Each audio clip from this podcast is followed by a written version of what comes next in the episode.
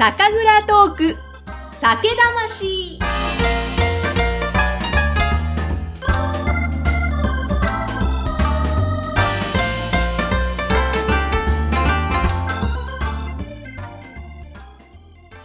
皆さんこんにちは。酒魂の山口智子です。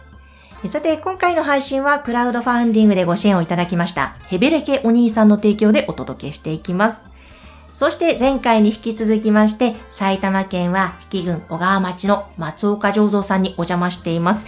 えー引き続き専務の松岡翔さん、お話お願いします。よろしくお願いします。えー前回はちょっと蔵のご紹介含め、お水のね、こだわりそのあたりも含めてお話を伺いましたが、あの、大変松岡さんご自身のことも興味がありまして、ありがとうございます。そういう方はも日本酒会多いんじゃないかなと思うんですが、あの、まあ、蔵を次期7代目ということで継がれる、あの、ご兄弟の中では長男でいらっしゃるんですいそうです。はい。えん何人兄弟？あ、二人兄弟で。あはいそう。なんですね。ええそうだ、弟様はまた一緒にお仕事を？今、あの、蔵の中にレストランがあって、そこの店長としてやっておりますね。まあ、オーナーでとしてやってますね。はうんい。ええ、あの、蔵を継ぐというのは、割と、うん昔からそのつもりはあったんですか？えいや、全くないですね。なかったですね。っていうのは、あの、まあ、こういう家系に生まれてるので、小さい頃から酒蔵を継げというのをずっと言われていたんですね。なすねなので、小さい頃は、それしか、まあ、夢がなかったというかはい、その世界しか知らなかったんですよね。は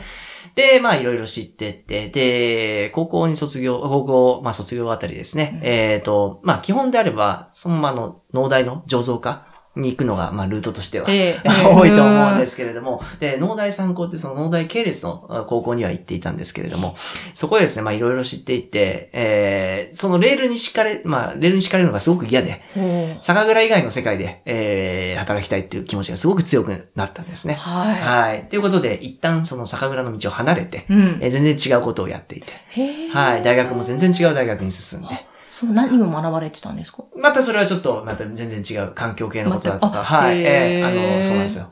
まあまあ、そう。はい はい。で、進んでいって、で、まあ、就職も決まって、内定も決まって、で、あの、荷物を全部整理していた時だったんですけれども、小学校の頃の卒業アルバムをパッて開いたんですね。はいそしたらそこに、あの、将来は酒造りをするっていうのを大きく書いてあって、その時にまあいろんなものがこうフラッシュバックして、で、やれと言われてすごく嫌だったんですけど、子供の頃からやっぱりその酒蔵でずっと遊遊び場だったんですよ、私にとって。うんで、その頃の匂いだとかっていうのをまあなんか覚えてるもんで、本当はやりたいけど、意固地になっててやりたくないって言ってしまったっていう反省があったんで、そこから謝罪してお働きたいということで。はい。その後大学卒業してから醸造試験場があるんですけど、ええ滝野川にあった。まあ今ないですけれども、うんそこであの酒造りの勉強を一からして。うんで、はい、入ったという形ですね。そうはいだったんです。やっぱり気持ちの変化がそうやって、そうですね。年代年代であったわけですねはいええですね。えあまあ、天の弱なんで。ああ、そうなんですね。はい、ええそうですね。え、でも小学校の頃にアルバムにはそうやって書いてあった。はい。え子供の頃の松岡さんってどんなお子さんだったんですか？ああ、もうやんちゃ坊主ですね。そうですね。はい。まあ、この辺も走り回ってたそうですね。かはい。まあ自然にすごく囲まれてるところなんで、うんはい。えいや、本当にみ、もう蔵の周り緑に囲まれてて、はいで、川もすごい透明度が高くて綺麗ですえよね。そうなんですよね。で、結構没頭すると、ギュッとこれね、それに費やしてしまうというか、ところがありますので、小さい頃はずっと魚が好きだったんですよ。うんまあ川も近くにあるので、はいで、熱帯魚とかも好きだったんへで、ー自分で水槽とかも組んで、えー自分で浄化槽とか作ったりとかして。はあ、そうなんです そうか。ですね、はい。水族館レベルの、はい。すごい。は いことをやってましたね、はい。え、釣りとかもやってたんですか？釣りはあまりしなくてですね、うんずっとその見る方、見るというかあ飼う専門ですね、はい、魚を。ええへーいや180センチとか2メートル近くの水槽を構えて、魚を飼ってましたね、は。ないかなか、そういう、そういう小学生も珍しいですね。そうですね、はい、ええそんなことをしてました。えーお年玉とかを全部つぎ込んで。なるほど。はいえ、すごい。なんかその当時おそらくゲームとかも流行っていたであろそううですけれどね。も。はい。どちらかというとそっちが好きでしたね。はい。熱帯魚の色とりどりの、ああそうです。はい。ええってことですか？まあ、いわゆる古代魚だとか、はい。はい古代魚も。そういうのは、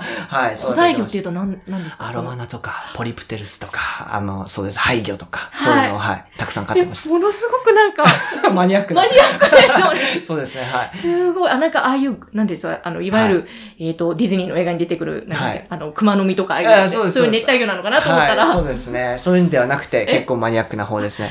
実はさっきちょっと濁したのも、実はあの、獣医さんだとかそっちになりたかったんですよ。そうなんですねはい。で、やってたら、ちょっと笑い話なんですけど、自分が猫アレルギーってことに気づいてですね。はい。結構重度の猫アレルギーが出てしまって。えーそうだったんですか？はい、そうなんですよ。ちょっと無理だということで。はい。ええなるほど、ねはいあそうだったんですね。すよ。はい。いやーでもその、魚好きなそうですね松岡少年が、はい、はい。まあ、中学高校となり、まあ、反抗期もあって、ね心の葛藤がありってことですよね。今は飼う方からさばく方に変わっていって。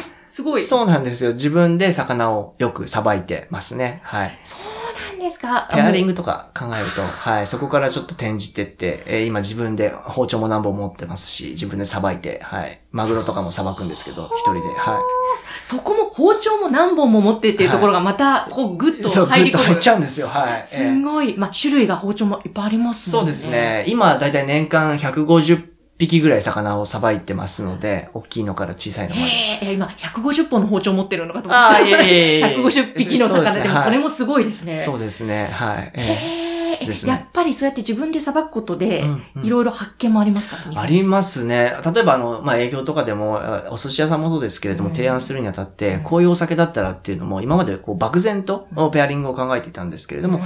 いろんな魚を知ることによって、で、その魚一匹にしても、まあ、お酒もそうですけど、例えばお酒だったら、冷やでも缶でも顔が違うように、お酒も、お魚も、もうね、焼いてもそうですし、刺身もそうですし、全然違う顔を見せるので、そう、た、ただ単にサンマに合いますじゃなくて、はい。まあ、焼いたサンマと生のサンマ全然違うのと一緒で、こういう魚にはこういうのがある。今実は、こそこそとそういうフローチャートを作っていて、今いずれそういうのも営業資料として使えればいいかな、なんて思って、はい、やってますねいや、。すごいですね。もう本当に、お魚の、な見る方の小学校の時はいのその入り込み方と同じで、今はさばく方でもぐぐぐっとそうなんですよ深く。まあちょっと飼ってた人間が裁くっていうのもどうかと思うんですけど、そんなことを、はい、今はしてますね。でも、また仕事ともね、密接に関わってますもんね。はい、ですね。ええーそうなんで、やっぱりそうすると、お酒作りに関しても、まあ、おそらくお酒作り、そして今、営業が中心だと思うんですけど、はい営業の仕事もやっぱりぐわっと入り込むというか、もうまっしぐらで進むのがえそうですね。松岡さんはい。でも何においても遊びって大事、大事だと思うんですよ。はいあの、まあ、熱中することももちろん大事なんですけれども、うんちょっとやっぱ脇道それたりとかして、うんえー、なので、えー、お酒作りも大事なんですけど、魚さばいてみたりとかやりながら、全然違う視点で、ものを見ることによって、うん違うまた新しいものが生まれたりとかするので、あんまり固執せずに、えー、やるようにはしてますね。はい。その辺がやっぱり、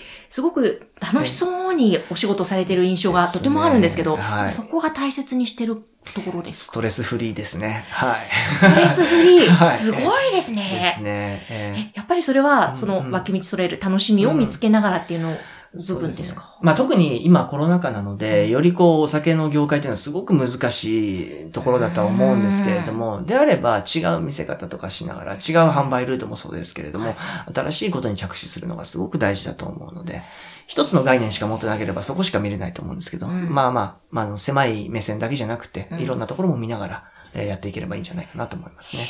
そういう、まあ、本当に今コロナ禍で大変大変っておっしゃってる方もたくさんいる中で、どんどん展開されていってる、そのアイデアとかそういうのはどの辺からいつも、こう、生まれたり、う転換されたってなんですね。る多分魚さばいてる時が一番考えてると思いますね。あれですかねそうで没頭してる時ってそういうのがパッて浮かんだそうですね。全然違うここと考えてるので、はい。あとはもう、もう昔からそうで、実はわ私忘れ物とかすごく多いんですよあ。なくし物もすごく多いんですけれども、も、歩いてる時とか、うん常に違うことを考え続けてるので、そうなんですよね。で、今までこの会社は本当に自分が考えたことを実現するってすごく難しかったんですけれども、今私の舌がすごく育ってくれて、ええあの、私が考えたことをみんなでなんとかこう具現化してくれるので、すごくありがたいですよね。はい。え最初はなかなかそうはいかなかった。行かなかったですね。今、実は私の下で、今、お年齢同じなんですけど、35ですね、のものが一緒に働いてくれてるんですけれども、まあ部下として働いてくれてるんですけど、彼らが自分で考えて今動いてくれてるので、すごく助かってますね。えそはい。れは、それって経営者の方とかも、なかなかそうやって持っていくって苦労してる方もいると思うんですけど、ね。松岡さんなりにどんな風にそこにえたどり着かれたんですか、でも、同じ目線にいるっていうのは常に思ってるところだと思います。ね。多分嫌だと思うんですけど、みんな。へ でも自分がその第一線にいて、こうやることによって、えー、なんでしょうね。うん見えない部分も見えてくるっていうのもそうですけれども、うん、気づきがたくさんあるので、はい。うん、経営完全な経営者側に回ってしまうと、やっぱりその、乖離が起きてしまうと思うんですよね。働き手と。そこは同じ目線にいて、一緒になってものづくりもしますし、一緒になって新しいものを作っていくっていうのはやっぱ大事にしているところですね。はい。なるほど。はいえーじゃあすごくきっと社内はいい雰囲気で、おかげさまで、そうですね。飲みには今なかなか行けないですけれども、はい。えーそうなんですよ。あの、そうですね。昔、うんあの、実はうちの、その当時ギスギスしていた時代に、ええあの、働いてた社員に言われたことがあるんですけれども、はいあ働いてた社員っていうのは酒造りの方でメインでやってた社員がいたんですけど、お酒造りって、やっぱりその、イライラしたりだとか、喧嘩してしまうとお酒が辛くなるっていう表現をされたんですよ。まさにそうだなって思って、そこで大反省したんですけれども、やっぱり一つ一つのね、作業が荒くなったりもそうですけれども、いろんなところがお酒作りに影響してしまうわけで。